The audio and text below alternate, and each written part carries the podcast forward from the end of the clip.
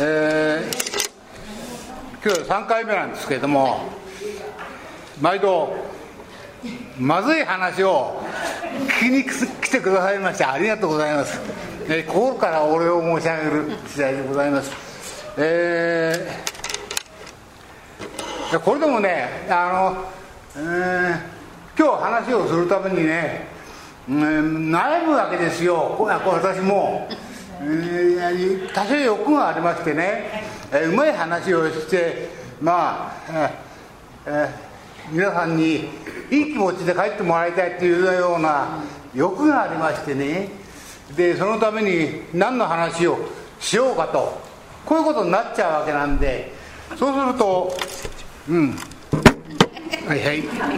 えー、そうしますとね、えまたちょっとそれで悩むわけです。私自身が。先ほどまで悩んでたんですけど、えまあ、ここへ入ってくるともうこれはもう腹が座っちゃったっていうか諦めちゃったっていうかなるようになるというか、えそういう今気持ちで、え話を始めたわけでございますどうぞまあ45分間ということなんで、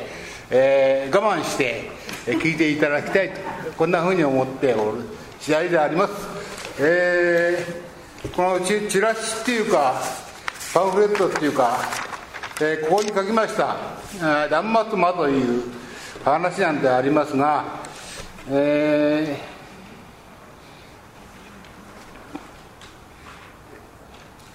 ー、先先月は、えー、白山三郎さんが奥さんを亡くして、えー、その後で、えー赤ワイン漬けになっちゃったというような話を、えー、しましたし、えー、柿添さんという、え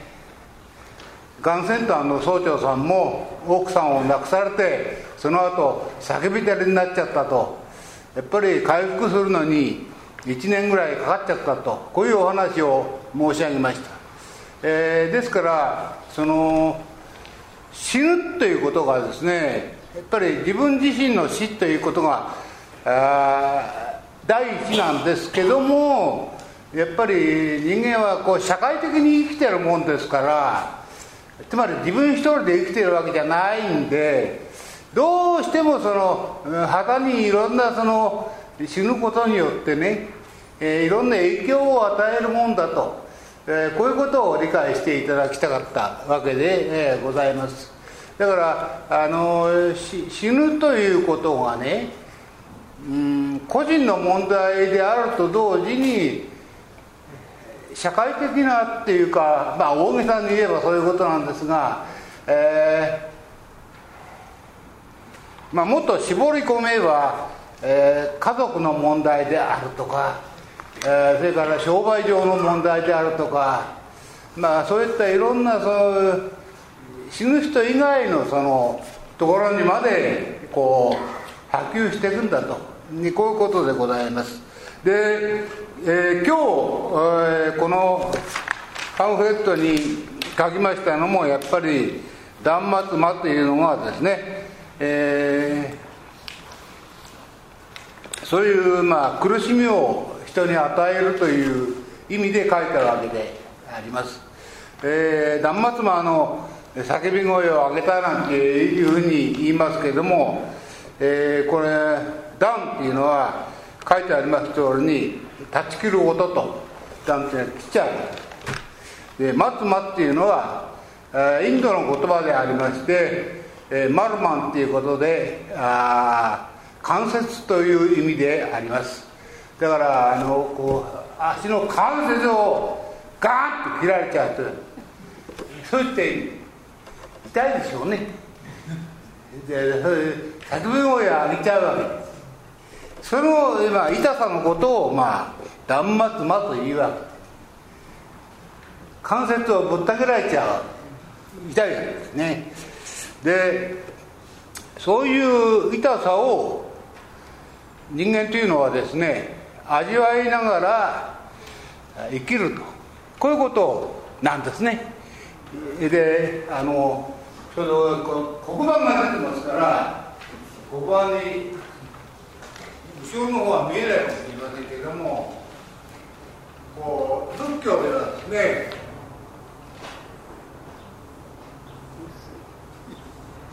これ生きる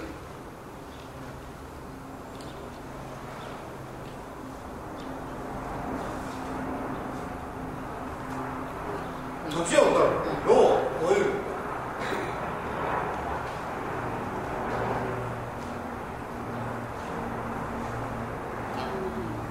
病にかかる病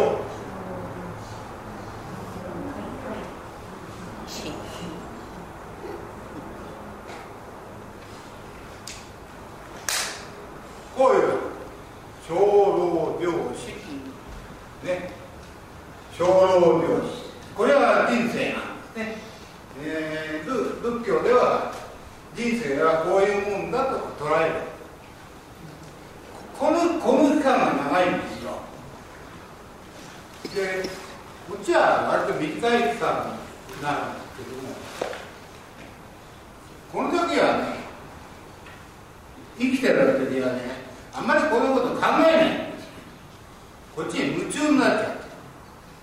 私もそうだったそんなこと考えなかったこの頃ですこの頃ここをこんなになっちゃってそれからあのなんていうんですか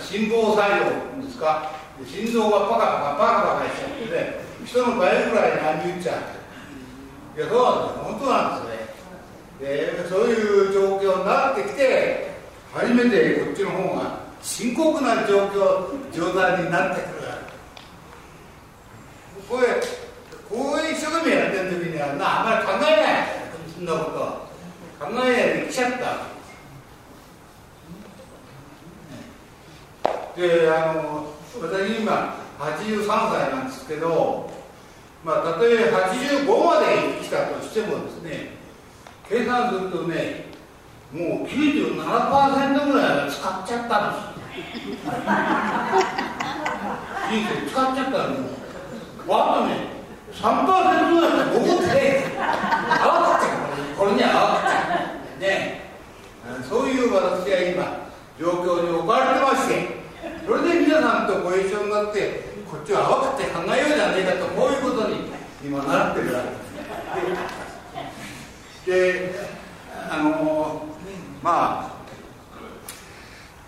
ここにパンフレットに書きましたのはですねあ死ぬということじゃないんですが人に苦しみを与えると、えー、こういうことなんですね、えー、人に苦しみを与えるお釈迦様っていう人がそのお父さんである、まあ、常盆の道棚っていうお父さんに対してような苦しみを与えたっていうことを書いたわけです。どういう苦しみを与えたかっていうのは、えー、まずお釈迦様がそのカピラっていう国常盆の王様やってたその国の王子様だった跡継ぎだったっていうことなんですよ。で跡継ぎがですね29歳の時に蒸発しちゃったわけですよ。うちを飛び出しちゃった。だから家業をほっぱらかしにして、え、出てっちゃった。見るわけですね。で、えー、女房のもおお父さんの王様も困っちゃった。したら今度は次男坊がいたわけです。なんだって言うんですけどもそのその人が結婚をする時にお釈迦様がのこのこそこへ出てきてですねそのなんだっていうのをまた引っ張ってって坊さんにしちゃったんですよ。まず困っちゃったんでそこでやめてがいいのにね今度はまた王様がね、えー、お孫さんにあたるラフラっていう方がいるんですけれどもそれつまりお釈迦様のお子さんですよ。それもね引っ張ってって坊さんにしちゃった。だからお父さんの常盆能という王様にとっては後継ぎが次から次へみんないなくなっちゃった。これでねお父さんはさすがにね叫んだんですよ。お釈迦様に向かって「やめてくれ」と。俺がどんだけ前前のやり方で苦しんでるか分かんのかと。お前はあの、うん、俺の許可なくして次から次へみんな後取れみんな引っ張っていっちゃった俺にはもう後取りがいなくなっちゃった。どうしてくれるんだということをまあ書いてそういうねあの苦しみをまあ与える。ね。で皆さん不思議に思われる。そんなに、えー、坊さんになることがですね、えー、家族に家の人たちに苦しみをどうして与えるんだと。これこれこれね分かんないと思うんですけど今の坊さんと昔の坊さんは違うっていうことなんですよ。早ければ。今の坊さんはね坊さんじゃないの早けばあの要するにねあの出家というのは出家というのはね家を出ちゃうってことなんですよ。家を捨てちゃうっていうこと。ですそしてもっぱら修行をするという家とね縁を切っちゃう。そういうこと。だからねあの私も覚えてますけどねあの私の親父の弟子にね堺明神なんて言ったでしょ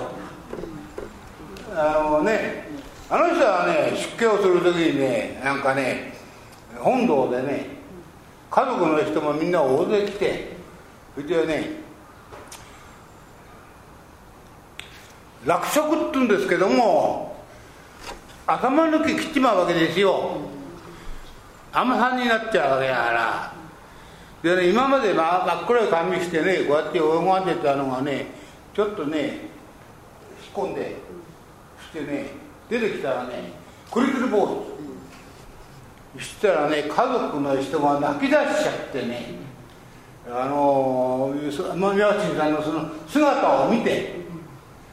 そういうふうにしてねやっぱりあこれはもう家族と別れんだなっていうね昔は感じがあった。わけ出家というの明らかに違う俗家とは。縁を切っちゃう。ところが今の坊さんって私も含めてですけども女房いるわ子供がいるわ前もの食ってるわ。何よ何普通と同じ人の生活してるわけだから今の好きじゃない。どっちが本当のことだかよく分かんないんですけど私にも。えー、まあそんなわけで昔の坊さんと今の坊さんは違うということを申しで違うから昔は大変だったわけですよ。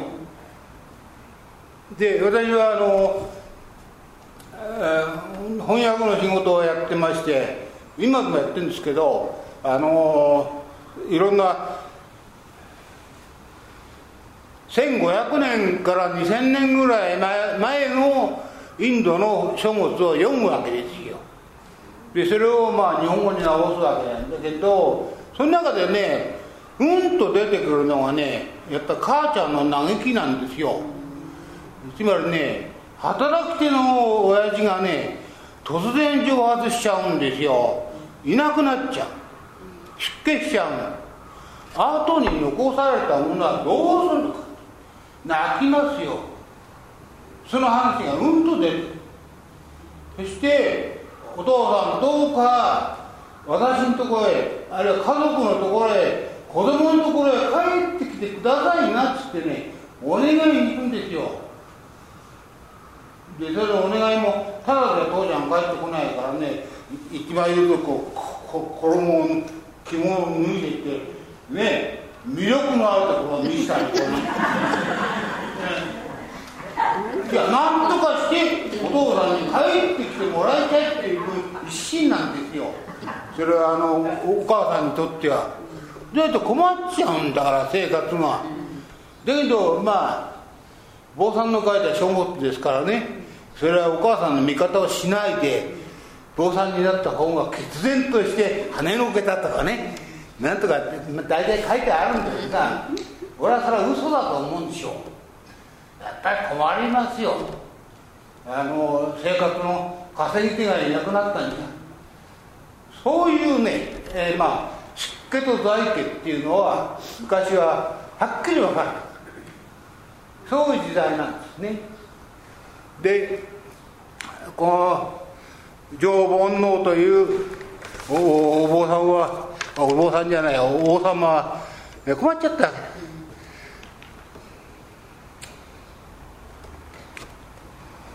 2番目に弟なんだっていうのをね引っ張った時はね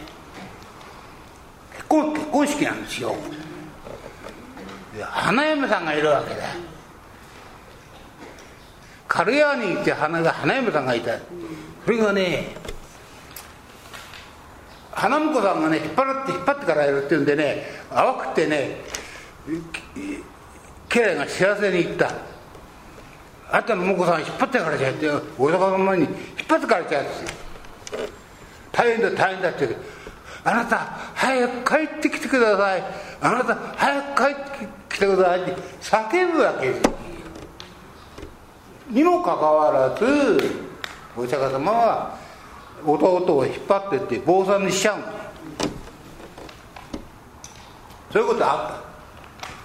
た。弟どうなりたい悩みます。無理やり坊さんされちゃった。だって愛する新妻のあなた早く帰ってきてくださいっていう声が離れないんですよ。修行どころじゃないんですお経なんか読んでたってその声が行く。そういう状況。お釈迦様はどうしたか。これからあとはちょっとあんまり喋りたくないですけどね。あの汚いやり方お釈迦様。その新妻よりももっと綺麗な女を作ったとこやるよくないねこういうやり方。私は嫌いなんですけど。あのそうしてねそういうのを何人も作ってねおいなんだお前どっちが綺麗だ比べてみろってこうやるわけでなんだったらな俺がお前あの綺麗なもっと綺麗な女の獲得する俺が保証人になってやるとみたいなこと言うわけですよ。お釈迦様はひどいね。皆さんお釈迦様偉い人だと思ってるかもしれませんけど大してないでそういうそういう意味じゃねあの非常にまあ毒っぽいとこもあるわけなんでそういう私あんまり好きじゃないんです。話は好きじゃないから言いたくないんですけども本当なんだがねこれはバカだなんだあのまあ忘れよう新妻を忘れようとする一心かもしれんけどもそれじゃあ一つ保証人になってあの女を手に入れてくださいみたいなことになっちゃうんですよね。これまずいんですけど、えー、あのそういうふうにしてだんだんとね、まあ、なんだの気持ちを震災から新妻から離れさせていくという訓練をやってまあ挙句の果ては、まあ、完全にその思いを断ち切ることができたっていう話に落ち着くんですけどもまあそういう無理やりなそのね、えー、こともある。それからねラフラっていう息子をですね坊主にした時はですねそのその母ちゃんがですねけしかけるんですよ。あそこにね立派な坊さんがいるでしょ？あの人はねあなたのお父さんなんですよと。ね金色の体をしてねピカピカ光ってるような人はあの人はねあなたのお父さん。今ねうんとね金持ちになってますよと。であんたはねあそこ行ってお父さんお父さん遺産をくださいな遺産をくださいなしてね請求しなさい。こうやでラーフはまだ子供だからね。母親の言う通りお釈迦様のとこ行ってお父さんお父さん遺産をください遺産をくださいって言ってついていっちゃうわけですよ。でそれをついてきっぱなしにそれそのまま坊さんにしちゃうわけ、うん、そういうねあのやり方なんですね。だから坊さんになったってね何でもかんでも発信をしてねその仏教を信じてね坊さんだったっていうだけじゃないんですいろいろある、え私が読んでる本なんかじゃね食うに食うに困って坊さんになったっていうのは結構いるんですよ。坊さんの方がね自分の今の生活よりかねいい生活してる。あそこ行けばね 3, 食じゃないんで1食なんですけど、えー、必ず食えると。まあこういうわけで坊さんになる場合があるわけですね。で、えー、私が言いたいのは、えー、人生このですねこのこいつですねこれがね大事ですね。これね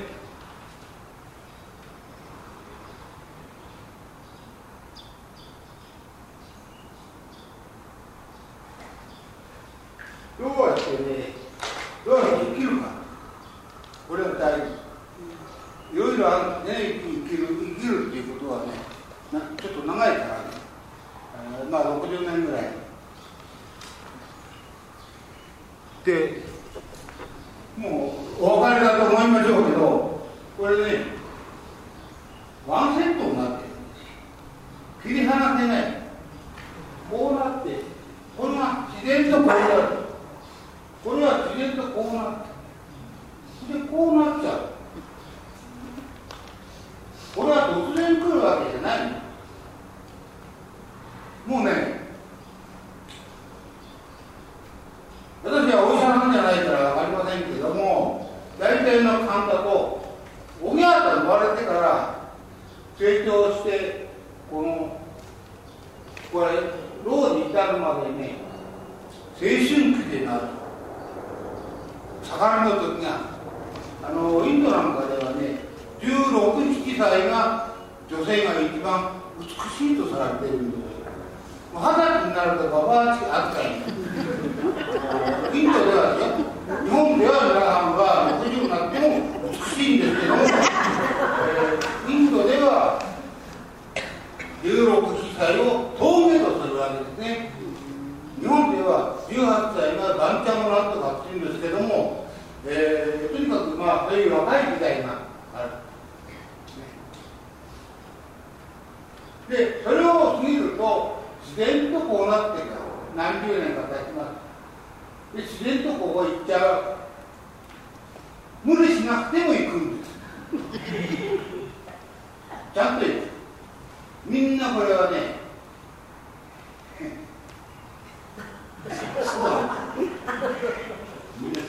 ね。不思議なことでも何でもないただこういう時にはね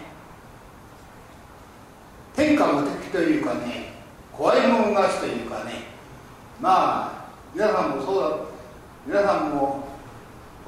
16歳の時はお美しかったんでしょうね光が光っちゃってあのそういうね時はまあ思いというかね自分の美しさに対するその何て言いますかね誇りみたいなものもあるわけですよみんな素晴らしいね死体をしているわけですから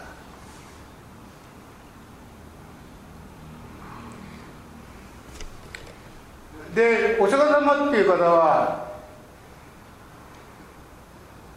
まあ奥さんを捨てて子供を捨てて家を出てっちゃったくらいですから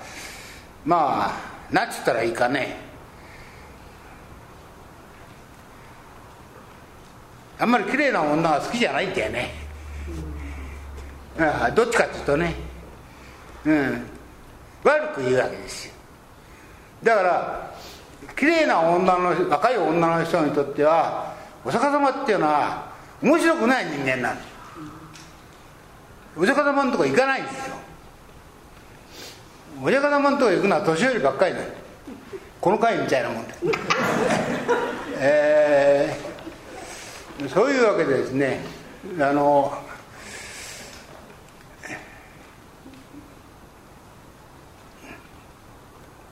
いずれ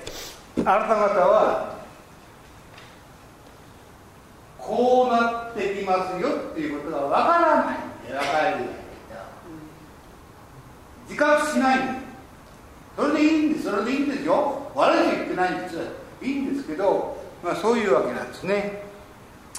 けどお釈迦様っていう方親切な方でですねその例えば、えー、なんだっていうその美しい女の方がおりましてで出家をなさったと。出家をしたのも新人があって出家したんじゃなくてまあ夫がいなくなったとか、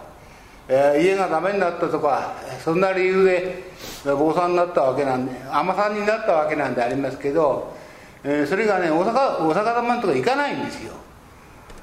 なぜ行かないかっていうとねお釈迦様のとこ行くとね草みそに綺麗な人だけにね草みそに言われるのが嫌なんですよ。自分は要望がいいっていうねこうね、えー、自慢の気持ちがありますからね。いろいろ小田様のとこ行くとねクソみそにやられちゃうわけだ。だから面白くない。行かない行かないけどねあれもそそのようにしてんとねまあ悟りがしらけっていうかその一発の坊さんになれねえよから俺のとこに連れてこいってこういうわけです。でお釈迦様のところへ仕方なしに行くと、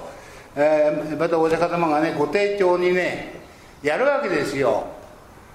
何をやるかっていうとね綺麗な女の女の人をねまた作るっていうけまあ我々の言葉では今朝す今朝今朝するっていうんですけどもその伝通力を持ってそういった綺麗な女の人を作り出しちゃうわけですよ。作り出す。でお前どうだあの女だ。あ綺麗ですね。私よりも綺麗に思いますよ。そうだろうな。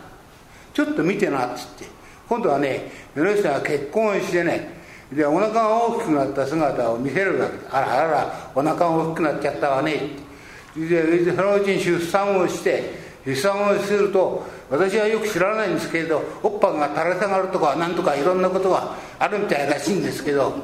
私は触ったことはないからわからないんだけれどもあの、まあ、そういうような塩梅でつまり養殖が少し衰えてくるっていうことなんでしょうか、えー、そのそのうちに中年になりそれで老年に差し掛かるとまああ髪の毛が白くなる歯は少しガタガタしてくるやれ目やにが出てくるやれいろんなことが、まあ、発生してくるわけ。老化現象ですね。でそのうちにもっとひどくなっちゃって腰が曲がってくるわ。つえつえとして歩かなきゃなんないわ。なる。でそのくらいのとこを見せてやめてけやいいやめてやめてけや。私はお釈迦様もそれでいいですねって言うんですけどもっとひどいんでお釈迦様っていうのはね徹底的にやっちゃう。何をやっちゃうかっていうとね、え死ぬとこまでやっちゃうわけなんですよ。その方が。それでそこまでやめてきゃいいのにねそれをわざわざね墓場に捨てさせるんですよ。うん。アーマスサウナっつってねそのね生の死体をねそのまま捨てていく墓地があるんですよ。うん。あの日本みたいにねきれいに仮装にしてねあの捨てるってんじゃないんですよ。そのまんま。うん。それとねもう皆さんもう大体話の先は分かると思いますが要するに腐っていくわけですよ。それでものすごい状況になっていくんですね。それが。それで途中省略いたしますけども長々とあるんですが途中省略最後には白骨になっちゃうわけですよ、えー、つまり、えーとまあ、犬やカラスについばまれてさんざっぱら、えー、尻になった挙句に白い骨になっちゃうそこまでやっちゃう。でどうだと。人間っていうものはこういうものなんだと。でここまで見せられちゃうとね観念せざるを得ない。だからなんだもうその女の人も仕方なしに「まあさようでございますか」っつってねえー、えー、尼さんっていうか坊さんになっていくわけなんですけどもそういうそのまあ総合領主のね。日本ですとここまでなんですが火葬場までなんですこの後のひどい状況を見せる。こういうことは古い国境の本にはみんな書いてある。そういうわけでまあ長老病死はワンセットになってこれが人生であると。こういうことをねまず頭の中に入れてそして自分の死というものをね考えていく必要があると。こういうことなんです。これからまだね私の話はね延々と続きますから来年まで。ね。でまあじくじくじくじく話してますけどどういうことになるか。結局ね大丈夫じゃないかと。皆さんはね来年の今頃はねあんまり死を怖がらなくなるんじゃないかなとこう思うんですだんだんに話してきます。いっぺんに話をしちゃって分かりっこねえんだから。分かりっこないっていうのはどういうことかっていうとね私がまだ経験してないって いや本当の話があのね自分で経験したことならね話せますよこれは。でやったことないんだから。いや本当に。で幸いなことにね私はあのね自分のおふくろとねそれから親父の方のじいさんばあさんとこれはね自宅で亡くなってるんですよ。でその時にね傍らについてたんです私は。だからねああみんないい死に際でしたみんな安らかな。だから割とねまあ私もああなればいいなとここう思うわ思うんですけどもこればっかりは分かりませんのでね。まあ話せませんがこれから何回かまあ78回話を来年の今頃までやると死ぬ話ばっかりするわけですからね。だからあのまあだんだん皆さんも慣れてくんじゃねえかなと、えーまあ、こんなふうに、えー、思っておるわけで、えー、あります。で、えー、まあ死というのがですねそんなふうにして小老病死っていう自分の、まあ、原因で亡くなるっていう場合もあるんですけどもこればっかりはね分かんないんですね。今度の熊本の方のあの地震の場合もそうですしそれから東日本の東北地方のあのひどい津波の場合なんかもそうですし要するに自分は何もしてないのにダーッとこうやられちゃうっていうような場合だって結構あるわけなんですよ。で、えー、まあなんか参考にならないかなと思ってですねこう吉村明さんの大陸三陸海岸大津波っていう本を大急ぎで読んでみたんですけどもこれはあのこの間の東日本の大津波じゃなくてもっと昔のあの明治29年の大きな津波があったんですよ。今からね120年前なんですその時にねすごいですよ被害が。これあの吉村明さんがね一生懸命調べてくださった。でこれ書いてあるんでまあこれ全部読みませんけどもえっ、ー、とね古い西暦869年だから今から千何百年か前この頃から始まってるんですよもう津波が。ほうでねいくつもいくつも書いてあるでそのたんびにねものすごい死者が出てるんですよ。もうか本当ですよ。これかか書いてあるんだ。あのそれ記録にあるんですよ。それね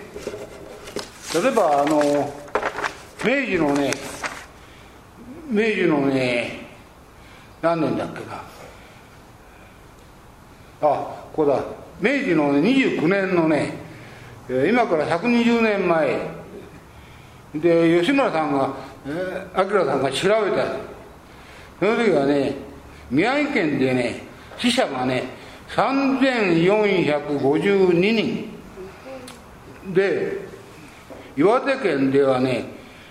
死んだ人がね2万2565人。でねあの釜石っていう町がありますけどそこはね人口がね6557人だったんだそうですがそのうちのね6000人のうちね5000人が死んでるんですよ。そういうねひどい津波がね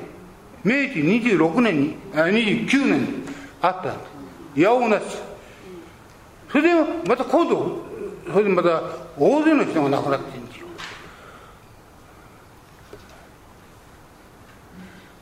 そういうのはなっていますかね自然災害の中でもって、えー、人間が日本人っていうのは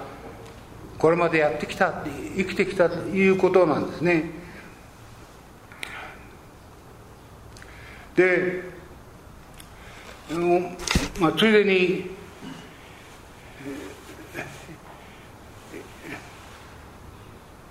ついでにやっちゃいますとすぐ時間が経っちゃう申し訳ないです。えー、今日は地震の話ばっかりしてるだけで、えー、例えばですね一休さんっていう方がおられまして、えー、一休さんっていうのはねとんちの一休さんってあの面白い人でねであの足利義満が屏風があって虎が書いてある。一休さんよ。あの虎をよ。夜なんて暴れてしょうが暴れてしょうがねえからあの虎縛ってくんねえかっつったら「はい分かりました」っつって「えじゃあ一つ綱を縛る綱を持ってきてください」って言うから「じゃあじゃあ綱を用意したよ。じゃあ縛ってくれ」ってこう屏風に書いてある絵の虎を縛ってくれってこういうわけですよ。だから一休さんが「はいはい分かりました」じゃあね用意ができましたからあの虎を追い出してくださいってこう言ったわけ。ですそれで話が終わったわけです。そういうねまあとんちの人なんですけどもその人が生きてた時代これひどいんですよ。あのあの調べた方がおられましてですね一休さんの時代。日露商人よりか大体200年ぐらい後の話なんですけどもそれがねちょっと言いますと一休さんの生きてた時代戦乱つってね国の中戦争がね15年あった。それからね飢饉つってね食べ物がなくなっちゃった。それが11年あった。で悪疫つってね悪い病気が流行ったのは12年。それから大風がね吹いたのは6年。それから洪水が6年。それから干ばつが2年。地震5年。で津波が1年。それから一気っつってねお百姓さんなんかがね、えー、税金負けろっつってね騒ぎ出したら26 6年つまりね一休さんが生きてたほとんどの時代がね何かしらのこういったねあれがあるでしょうあのー、天才にしろ人災にしろ何にしろそんな中をね生きてしかもああいうとんちをやってるわけですよ大変なもんなんですよただね平和な時代に生きてねとんちやってるわけじゃないんですよ。こういうひどい時代に生きて生きながらそういうことをやってる。昔の日本の人はねそういうふうにしてね生きたただただ寿命は短かった。みんな短い本当に短いってここに書いてある。どこだっけ？ちょっと待って。ね寿命えっとね。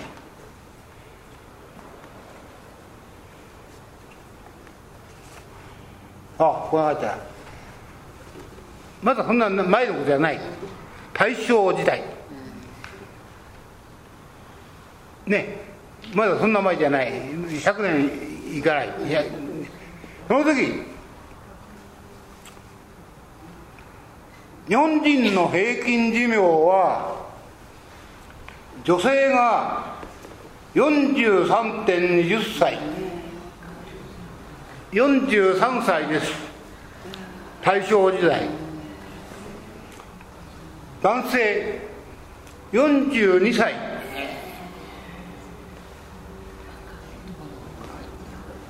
まだそんな昔じゃないですよそれは今どうですか？ねえ。すごいのって今倍ぐらい生きてる。その当時から比べたら。でそこで問題なんですよ。長生きして幸せかっていう問題があるでまたこれの問題も出てくる。わけ私のおふくろは44歳で死にましたけれどもパターン9ですよ。何も不平も何も言わない、うん、お昼に倒れてその晩には死んじゃいましたから、まあ、そういうことなんですけども長生きするとね長生きするまた一つの悩みが出てくる。それが老とか死とかっていう。ね。これをまあ1年ぐらいかかってどうやっていくかなと。こうまあ考えてるわけで。でも先ほど申しましたように私はあの経験してないんですだから経験したい人にぜひ教えていただきたいんですけどもあのそういう人はあんまりお見かけしない。ですからこういうのを暗中模索っていうんですかね。あの分からないながら手探りをしながらそれに近づいていくと。そしてそこでもって、えー、安心留名というか一つの安らぎというかね、えー、心がほっとする。あこういうことなのかと。じゃあこういうこうこうやって生きよう。こうやって生きよう。こういうことになっていくんじゃないかなと。こんなふうに思うわけで、えー、あります。えー、まあ先ほどは常盆の出頭棚っていう方のおおその方がお釈迦様ラーフララゴラっていう跡継ぎを失った痛みその痛みはえー、断末までやると、えー、関節をぶった切られる痛さだと。そういうお話をいたしました。またその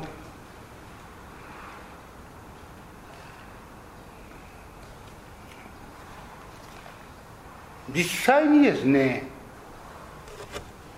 このこここここれによってね痛い場合があるんですよね。断末魔の痛さが助けてくれっていう痛さがあるんですよ。でね肉体的に。私ねやっぱり八王子時代のね。五段階でね長女さんっていう方がおられましてね私は毎晩のようにその人と飲みに歩いてたんですよ。あのその人は非常に親しい人なんです。その人がねがんになりましてねここからね肩口から肩口からがんが入ってずっとね肺の方でがんが進行してどうにもならない。であの慶応病院に手術したりなんかしたんですけどねダメなんだ、うん、痛くてしょうがない。それこそね。本当に痛いらしいんですよね。で最後の最後に八王子の病院でねもう叫ぶわけだ。痛くて、えー、家族とお医者さんがね相談してどうしましょう？と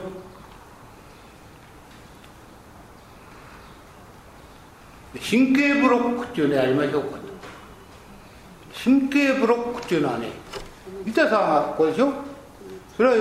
ここへ来るとね痛いを感じるわけですよ。人間っていうのはこう来て。この間の神経を切っちゃうわけですよ。だから痛くいくら痛くてもこっちまでいかないわけで痛さが。だけどそんなことしたらね生命はねダメなんですよ。神経ぶった切っちゃうんだから。だけどお医者さんはねそれそれ以外にないだろうって言うんですね。で家族がみんな寄り集まりましてね相談をしてじゃあお願いしましょう。いうことになったわけ。私も立ち会ってましたけどでそのやってから3日ぐらいして亡くなっちゃったんですだけどやった後のそのね笑顔がね実に安らかなんですよ。痛みがない。人間ね痛みがないっていうほどいいものはないねとこは思ったね私は。本当に今まで転げ回って痛かったのがねピャッとなくなっちゃう。そしたら安らかな顔になってね俺なんかの顔見たってニコニコニコニコしてねうんどうだとかねこうだとかってあるでも生命はそれで終わると。いう場合がありました。そういうだから痛さっていうのは肉体的な痛さっていうのもまたね非常に大きな問題じゃないかと私は思ってるわけです。だから私は母ちゃんと時々相談するんですけど、おめえない、俺俺がね、そういうになったらね、頼んで、俺は痛いの嫌だからね、死んでもいいから痛くねえようにしてるんですね、くれって言ってあるんですよ。言ってあるんだけど、それちゃんと書き物にしといてくれなきゃ困るんじゃねえかなって言われますけどね。でもまあ、あのそういった今気持ちですね。そういう人、あれを見てるからね。あいけ時間過ぎちゃった。すいません。あの今日はなんだかねまだ話すことあるんですけど時間がなくなっちゃったんでね。あのー、まあそんなわけであの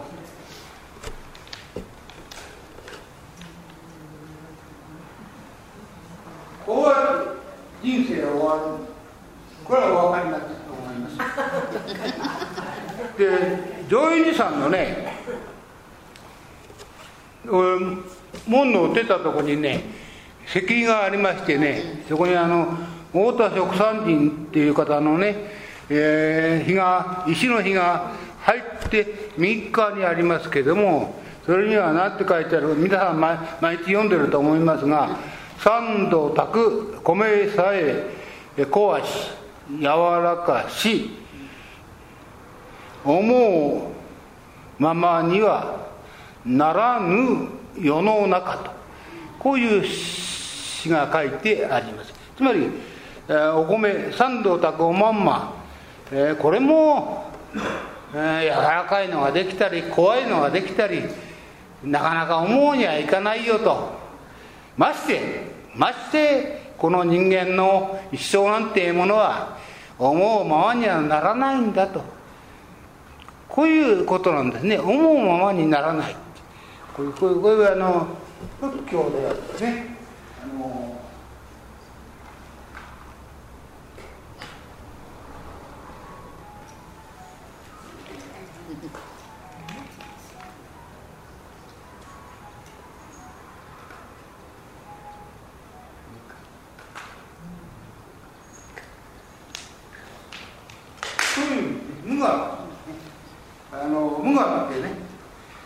私はないとこうお読みになると思いますがそういう意味じゃなくてこれは私の思い通りにはならないってこういうことなんで何事もね希望通りにはいかないよと、え早い話がね長生きですよ。誰でもみんなね長生きしたいと思う。思うけどもねそのうち賞味期限が切れちゃってねそのうちね粗大ごみでねあのやっぱり出されちゃう。決まってそういうの本人はそう思わなくても思う通りにはいかないよ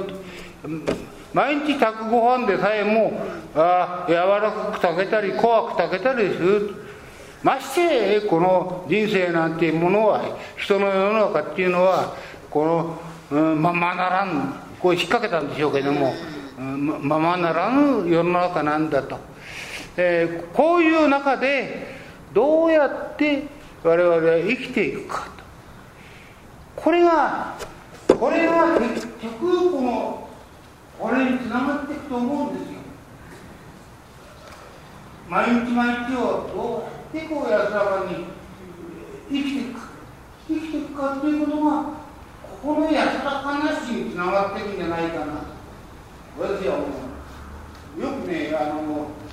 死というとねすぐね極楽だ地獄だね、えー、やるあのねあ輪廻だとかねとか言うで腹立ってね私ね経験したことないから分かんないんですよ。正直言って。だから皆さんに相談したいんですけども皆さんにも分かんない。両方とも分かんないからしょうがない。あのそういうことで手探りをしながらこれからまあ1年間は勉強をしていきましょうと、えー、こういうことで、えー、今日こんなに大勢の方においで願ってまともな話をしないでですね何だか知らないけど地震とか何とかの話ばっかりしてましたけども、えー、勘弁してください。いや地震もねえー、えー、津波もね大雨もね洪水もねみんな大変なんですよ。私たちは生きてるからまだこんなこと言ってますけど亡くなった方は大変ですよ。いや本当の話が。大勢なんか何万人って亡くなってるんですから。大変です。そんな中をこうやって生き抜いていく。それが生ということだろうと思います、えー、今日はもう50分過ぎちゃってすいませんでした。ちょっとあのつまらない話ばかりしました。また来月はもっとまともな話を一生懸命しようと思いますのでどうかご勘弁願いたいと思います。今日は